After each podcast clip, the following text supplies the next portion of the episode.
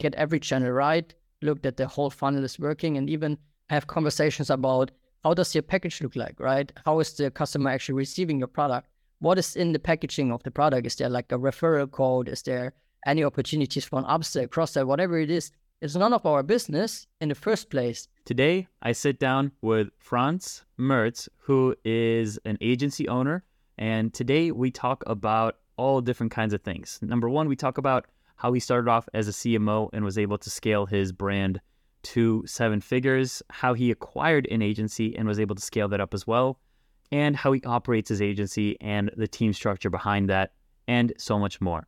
I'm Nikita from aspektagency.com, and let's get into the podcast. Franz, it's a pleasure to have you on the Scaling E-commerce podcast. Finally, I was trying to get you on earlier, but unfortunately, the internet connection isn't as good in Bali as it used to be. So it's a pleasure to have you on, man. Thanks so much for having me. It's a great opportunity to be here. Yeah, absolutely. And before we were recording, we were chatting a little bit about your previous history and everything that you've worked on. And one of the things that you mentioned to me was that you were able to build up a seven figure vegan supplement brand in the past. And obviously, that's in the past, and you're running an agency right now. Tell me a little bit about that specific brand, how you were able to build it up, and what made you transition into the agency lifestyle. So basically, I, started at the company as a CMO, right? I had different backgrounds from um, branding when I worked at BMW. I had backgrounds in email marketing when I worked at another startup. Um, and eventually, I, I joined the vegan supplement brand. Um, and yeah, and joined them as a CMO. And we, we really ramped up um, meta ads. And I was pretty new to the space, to be fair, but I was just gaining knowledge day by day. I was grinding it out and soaking up every information I could find on the internet, basically, and really go deep into the media buying stuff. And back then, it was not like you, you just go on a broad targeting. You really need to figure out which which audience you are targeting and um, all that kind of stuff, right? Right. Um, then we we had the customer acquisition channel going, and I was really like, oh, okay, we need to make sure the the client is buying a second time and a third time and all that kind of stuff.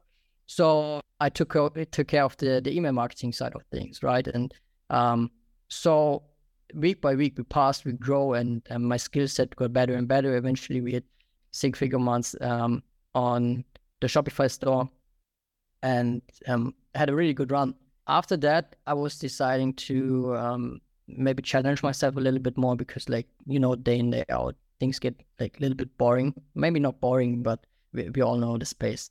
Yeah, and so I eventually thought, okay, let's let's give the agency model a try because I have all the skill set, right? And then I, I, took my first project on on the side. Um, that was pretty successful, even though it wasn't e-commerce, it was recruiting um, back then. But I said, oh, okay, I, I can do stuff on the side and write an invoice and make money off that.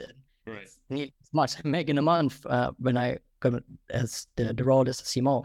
And obviously, um, I took another chance, another chance, and um, things grow. And um, yeah, and I parted ways with the with the supplement brand and did go full in on the or all in on the agency. I did that for a couple of months, and then opportunity occurs where I actually was able to buy another agency, right? Because mm-hmm. they had like a project going on and I was buying, which is now called a seven times performance.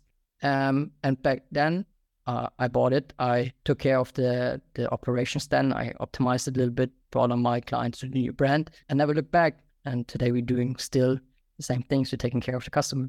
So you basically the acquisition was more of an acqui-hire basically, where you were able to bring on the team to do the fulfillment side, right? Yeah, basically, yeah. Nice. So that was pretty pretty working well, and um, I got pretty lucky actually because um, I was taking on the cash flow um, without having any big risk, and then yeah, just go from there. I was I'm actually curious about that because this is the first time that I'm speaking to someone that actually is that has acquired an agency for their business. So break that down for me. How was the whole transaction process, you know, from start to finish, and how did you actually find this agency to actually purchase? Because it's a lot harder to, to do the actual transaction, you know, rather than being like, oh, I want to buy an agency. It's like, okay, cool. Which agency wants to give up their clientele to someone like a stranger, for example? Yeah, it's actually one of the one of the stories I like to tell the most because I was at the very same place, and as I told you, we are around traveling a lot because I was in the same place two, three years ago at the same um, living room I'm sitting right now, mm. and I had a couple of clients with my agency where I just started out and but I got the feeling oh, I'm not doing enough. Um, it's not good enough. I don't have enough clients. The team is not growing fast enough. And I was really like angry on myself, right? We all know that um, feeling. So I had this moment, and then uh, my girlfriend picked me. I said, "Oh, let's go for a walk. That's maybe a good idea." So we went for a walk, and I got a phone call um, from a good friend of mine, and he's saying, "Hey, I know two guys. Um, they have different ventures going on, and they want to sell their agency because that's should, takes too much focus for them." I was like, "Okay, let's let's speak." And then, literally 48 hours, we sit together in a Zoom call and saying, "This is our clients, and this is what we do. Can you do it?" I was like, "Yes." And they, I told them how much is how much is it? And they gave me a price tag. We did one round of negotiation. We were like, okay, set. Because they were so keen to give away the business and I was so keen to level up. So it was really a, a perfect fit. And a week later, we signed all papers because that's the nitty gritty stuff. But it was possible to to do all papers like in a week or 10 days. It was, and yeah, and um, did all intro calls with the clients and um, they were out of business. Um, I took the brand. Um, and scaled them up again. Basically, we were on a downturn. I was purchasing it, buying the agency, and then we went on a upturn again. Dude, that's amazing. And how was the difficulty of the tr- that initial transition period? Because I think that's usually where I would see the most problems personally. I've never done a transaction like that before, but just thinking about it, it's like that transition period is always the most hardest because you don't know if, you know, it's like getting a new liver or getting a new kidney. You don't know if that's going to be rejected by your body. Same thing yeah. with the clients. It's like you don't know if those clients are going to reject you as a new leader or as a new head of the agency or not. So how, walk me through that. How did that go? Um, surprisingly, really well. But I have to say, I come along really good with people. So I barely fight with any people, and I'm like, I just I like to be myself, right? I like to do a silly joke, maybe if it's not the right place for it, I do it anyway, right? And it turns out that most of the people are actually appreciate it because I just had a call today and they were saying, um, yeah, I would like to work with you in the future because you're different. You're not like the, um, yeah, we're an agency and we do this and we are super boring and um, we work nine to five and uh, you can reach us here and there. I tell them, hey, look, when we work together, we have fun working um, on the project. We have fun when we have a call, we do jokes, um, we enjoy the process of like leveling up and if you want to level up with me together, that's totally fine. And if you don't want to, well, that's up to you. Well, then you're not a good fit for us.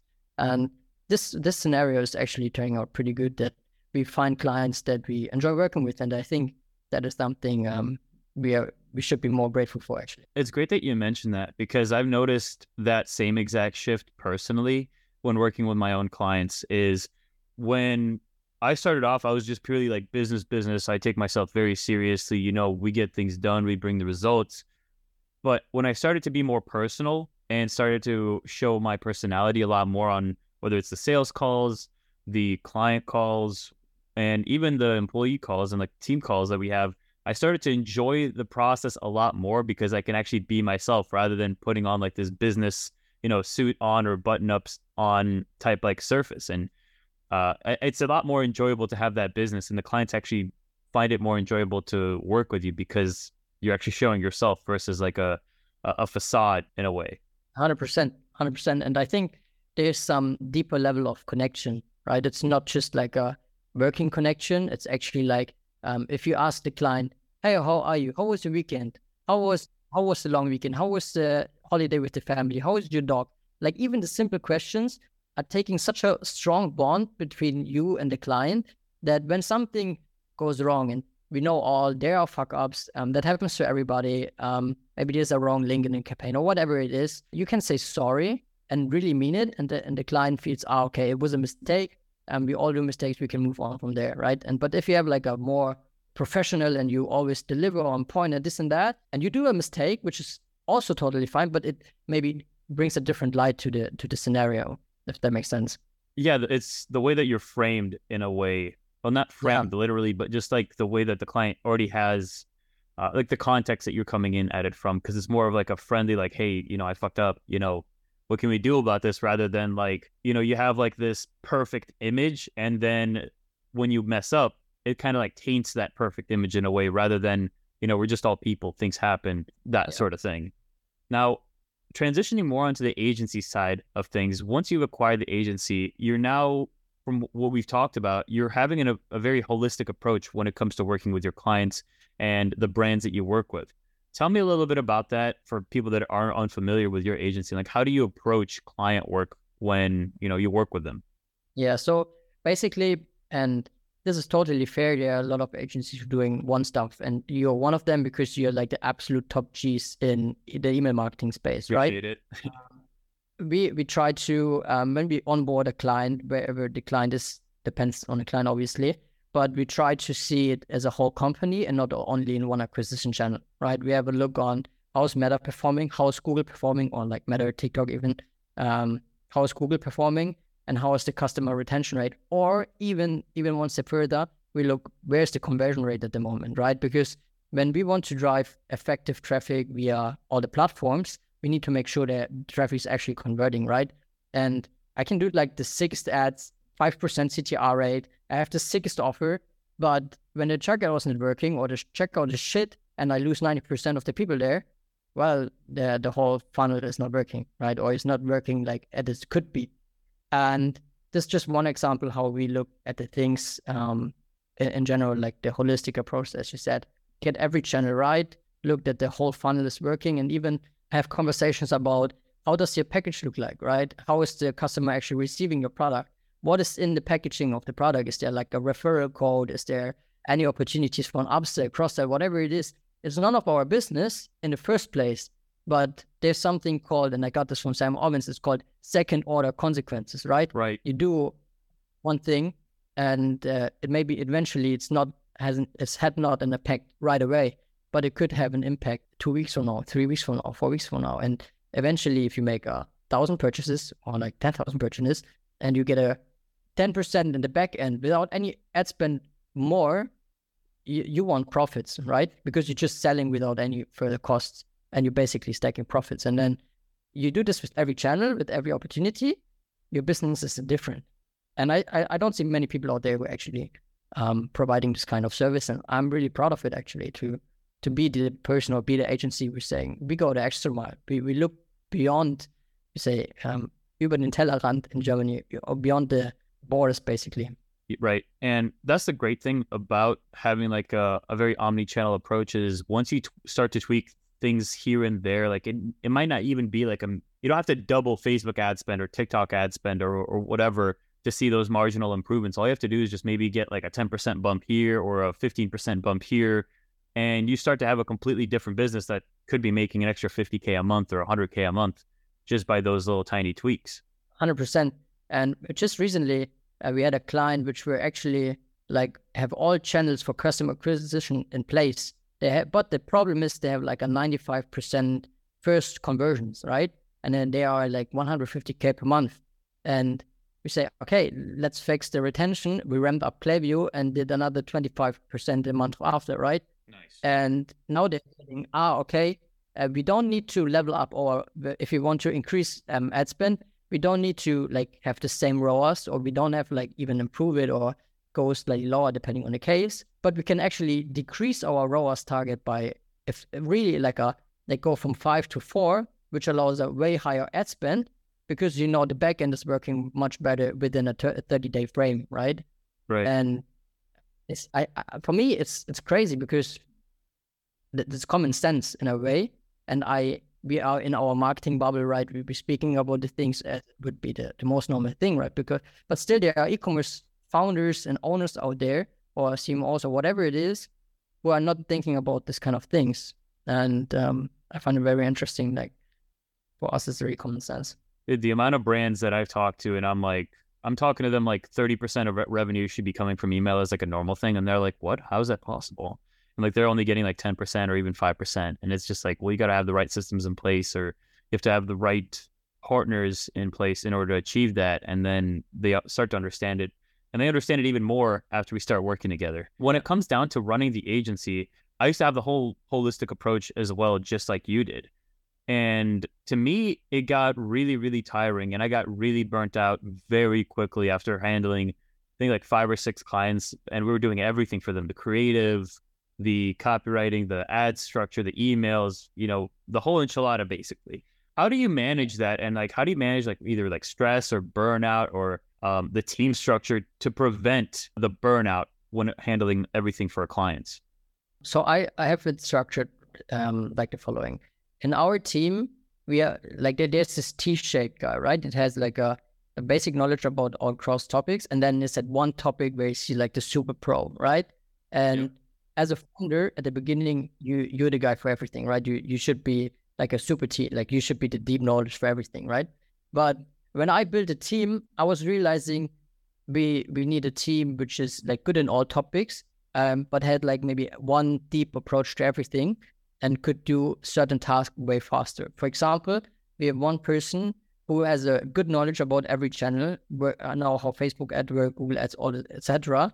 But the, the main point is um, when we do a Klaviyo setup or building um, do improvements on Klaviyo setup, the person is really good at the Klaviyo and is much more familiar with the topics, can work much much faster. So we can use that as an advantage to have this task done really well and fast, um, without losing any kind of the other services and doing them worse, right? And same for other things. You have somebody who's really good um, for media buying. Like there's some people out there who are saying, "Oh, media buyer is not not that important at the moment," but I think there's a fair play to say we have one person who's only taking care about the media buying because there's always like changes and stuff like that. And we have a person who is, for example, extremely good in, in topic Google Ads, right? Um, because Google Ads also very different from Meta Ads. And we know when we have like a project, we have like right. these things that we have, and then we align the task to the expertise of the certain persons, right? For me, I, I'm in a lucky position that I'm don't need to be like the super T-shaped guy anymore, right? We have somebody for Klaviyo, for Google, for Meta, and and I just take care that everybody is happy, that we have some new cool clients, um, and working is general fun. So that's the really good part. Of course, there I will be involved in some operations and all the stuff that, but and basically this is how we structure things and made really good experiences. Right. Now, how do you how do you go out go about like hiring those T-shaped people because they're very hard to to find? Or is there a specific methodology that you follow when you let's say you bring on a Google Ad specialist, but they only know Google Ads, they don't know Facebook, TikTok, or maybe they don't know how Klaviyo works. Is there a specific way that you train people up when you bring them on to make them more T-shaped rather than just I-shaped? I guess over the years, there we, we've built some solid SOPs, right? that just come over time. Then we build the SOPs with looms, etc., etc. So we uh, we all watch the same videos, right? We have all the like the same knowledge. Of course, we bought some courses, have resources here and there. But in the first place, when I looking for new people, the first thing is I do is I go to my, I take my phone, mm-hmm. I watch at my uh, contacts, and I think about ten people who maybe knows one or two more person that could be a fit for this role, right? Right. And you will be surprised how many opportunities you get back, right? Because if you send like 10 contacts, you send it to con- 10 contacts, they have like another 10 contacts, um, five of them replies, you still got 50 replies, right? Maybe you get like, sometimes you get like five, you get like 10, but even though you get five to 10 really good, aspiring people they're coming from your network, and when they're coming from your network, they are like in a different mindset because obviously they're connected to one of your friends um, they want to deliver on a on a really high status and all that kind of things, right? Things that are just normal if somebody's coming from your network.